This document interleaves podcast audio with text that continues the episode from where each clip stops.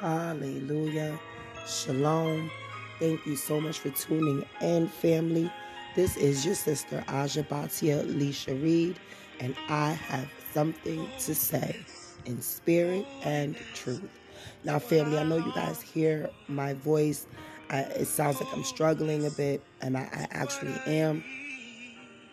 I'm not sick or anything like that. I'm just suffering fatigue and shouting. yeah, so my voice is a little bit on the sore side, so I'm going to do my best to um, share with you guys a psalm. Now, unfortunately, I'm not going to be able to do a full segment. As you guys see, it is challenging, okay? But what I do want to do right now is I want to highlight um, the people that pray for us.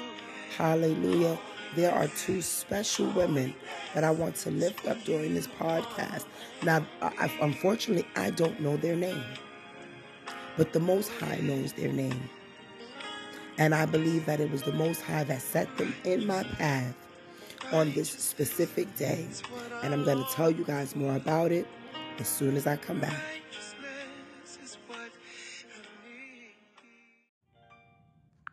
In Psalms 91, uh, Tehillim 91, verse 9, it says, Because you have made, excuse me, because you have made Yahuwah, which is my refuge, even El Elyon, your habitation, there shall no evil befall you. There shall no evil befall you. It didn't say in your own habitation. It didn't say in your own understanding. It didn't say at your job. It didn't say, you know, under the protection of friends and family. No. It says, because you have made Yahuwah, which is my refuge, even El Elyon, your habitation. This means you live and move and breathe and have your being in Yahuwah. And when you live that type of life, verse 10 says, There shall no evil befall you, neither shall any plague come near your dwelling. Why? What will prevent these plagues from coming to your dwelling? What will prevent this evil from befalling you? The answer for that question is quite simple, family. Your angels. Yep, I said it. Your angels will keep you from evil. Your angels will protect you from plagues because Yahuwah has given them a charge. Verse 11 says, For he shall give his angels charge over you to guard you in all your ways. They shall bear you up in their hands, lest you dash your foot against a stone. So, pretty much, if they see, if your angels see you about to walk over and even hurt yourself by tripping on a stone or stepping on a stone, they will bear you up in their hands. Hallelujah. When you're dwelling in the Father, when you're trusting in His Word.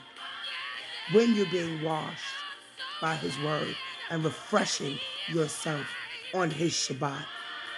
When you are honoring your father and your mother. When you are not breaking your wedding vow. When you are not coveting things that don't belong to you.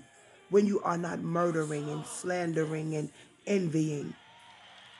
That is when he will give his angels charge over you to guard you in all of your ways. Family, so I want to just say, I am very fortunate to always be covered by people that lift me up to the Father. I've always been covered by people who remind me He loves me. He sees me. He's concerned about me. And he has a plan for me. Okay, so with that being said, uh, one day a few weeks back, I was very, very, very upset So much so I couldn't contain myself, even on the train. And I was with my children. At least I was with my daughter. Yeah. It was just me and Ajay. Yep. Because my son was um he was vacationing um with his aunt. So anyway, um I was on the train and I began to cry and and verbalize, you know, everything that I was going through and feeling at that moment. And sitting right across from me. Well, sitting to my left side was a, a woman and then sitting right in front of me were two women. And it seems as if these women could relate to my frustration, my pain, my anger. Okay. Not one time, you know, was I given any funny looks for my, my outburst and display of emotion on the train. Um, so I kind of began to talk to these three women that were sitting around me. But not really so much as talk to them as you know just continue to um, spew the anger and the emotion that I felt. So much so that I think once I finished venting, I began to cry and, and say, I'm sorry, you know, it's just this, this, that, and the third. And when I say this, this, that, and the third, it's because I'm not going to speak about publicly right now what the issue was and what I was ranting about. But these women, they had compassion. And and it's like they felt my pain. They understood my pain you know? They were two older hispanic women um, dark-skinned hispanic women uh, very beautiful. You you felt just peace and love coming from these women now that i just look back on the expressions on their faces as as they spoke with me beautiful wonderful um so yeah they just asked for my number they asked for my number and I gave it to them. We exchanged numbers actually. I took theirs, they took mine. Um, and so, literally, guys, today on my Sabbath, I'm struggling with some things. Okay, I'm struggling with some things. The same exact reason why I was crying on the train is what I'm struggling with right now. Do you know that literally I began to acknowledge this issue and right away was reminded that it is the Shabbat, it is my Sabbath, it is time for me to refresh, restore, and rebuild my connection with the Father for the rest of this week coming. Okay? So for me, if I've experienced any disconnects throughout the week, if I've struggled throughout the week, this is what I take to my Father on the Sabbath to say, Father, I want to rest with you. Please forgive me for what I did. Can I just be with you on today? I didn't do so good this week. I need you to refresh me on today. So anyway, I got a text message from the woman, from one of the from one of the ladies on the train, and she's like, you know, let me read to you what she said, guys. This is beautiful. Hallelujah. She says, Good morning. Hi. oh, good morning, AJ. How are you? Because you guys know my name is, is Aja, right? AJA. Okay, so she said, Good morning, AJ. How are you? Just wanted to drop a quick hello. We met in the train when I was with my friend Anna on my way to church. And then I, you know, I acknowledged who she was and everything like that. And I'm like, you know, thanks for thinking about me. And she says, of course. That was a divine appointment the way we met because I saw you cry and felt compassion of the Lord towards you. So me and my friend started praying for you on the phone the next day. Beautiful. Hallelujah. Toda Rabba Abba Yahuwah. Thank you so much, Father, Heavenly Father, for sending people into our lives to bring our petitions before your court. Hallelujah. I thank you so much for that. Family, let me tell y'all, see, sometimes you might be going through so much emotion, right, that you're distracted and sidetracked and you forget to go before you know, heaven's courts with your issues. in the book of Philippians, chapter 4, it tells us to worry for nothing, be careful for nothing, right? But with thanksgiving, make all of your petitions known to the Father. But sometimes we forget that. Sometimes we do that backwards. Okay, we begin to worry first. And then after we don't finish worrying and stressing and going through, then we go to the Father when we felt like there was nothing else that we should do. And that's wrong. That's backwards. Okay, we have to go to the Father first and foremost above all things. Okay, hallelujah. Matthew 6 33.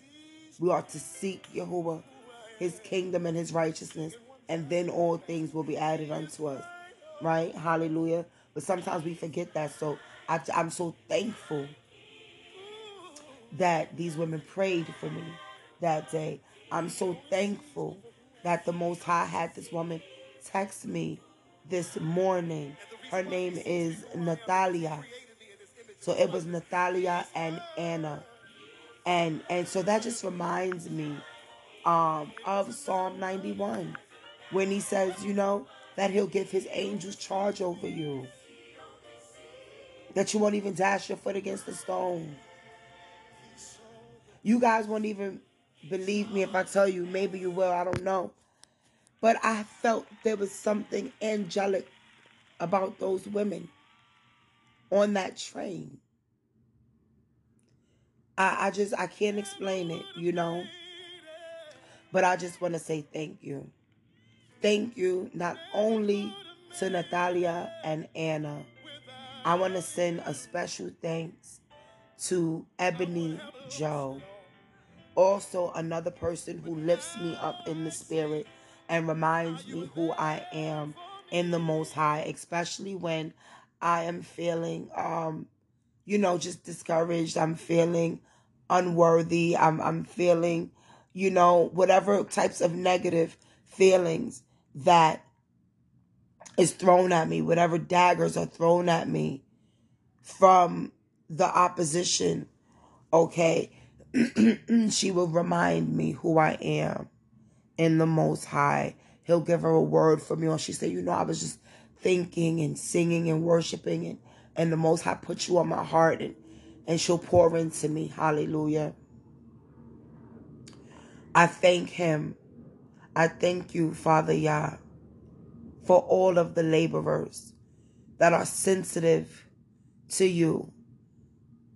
When I'm going through, they know where to go. They know how to pray. I thank you for these people that you put in my life, Abba Yahuwah. I take none of them for granted. I pray right now double portion of blessings over their lives. For every issue of mine that they have prayed about, Father, work out two issues in their lives, even three. Hallelujah.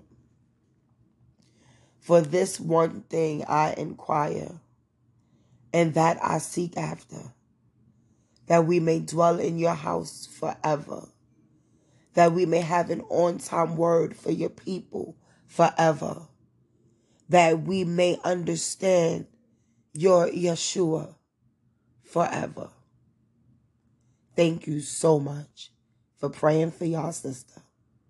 Be blessed.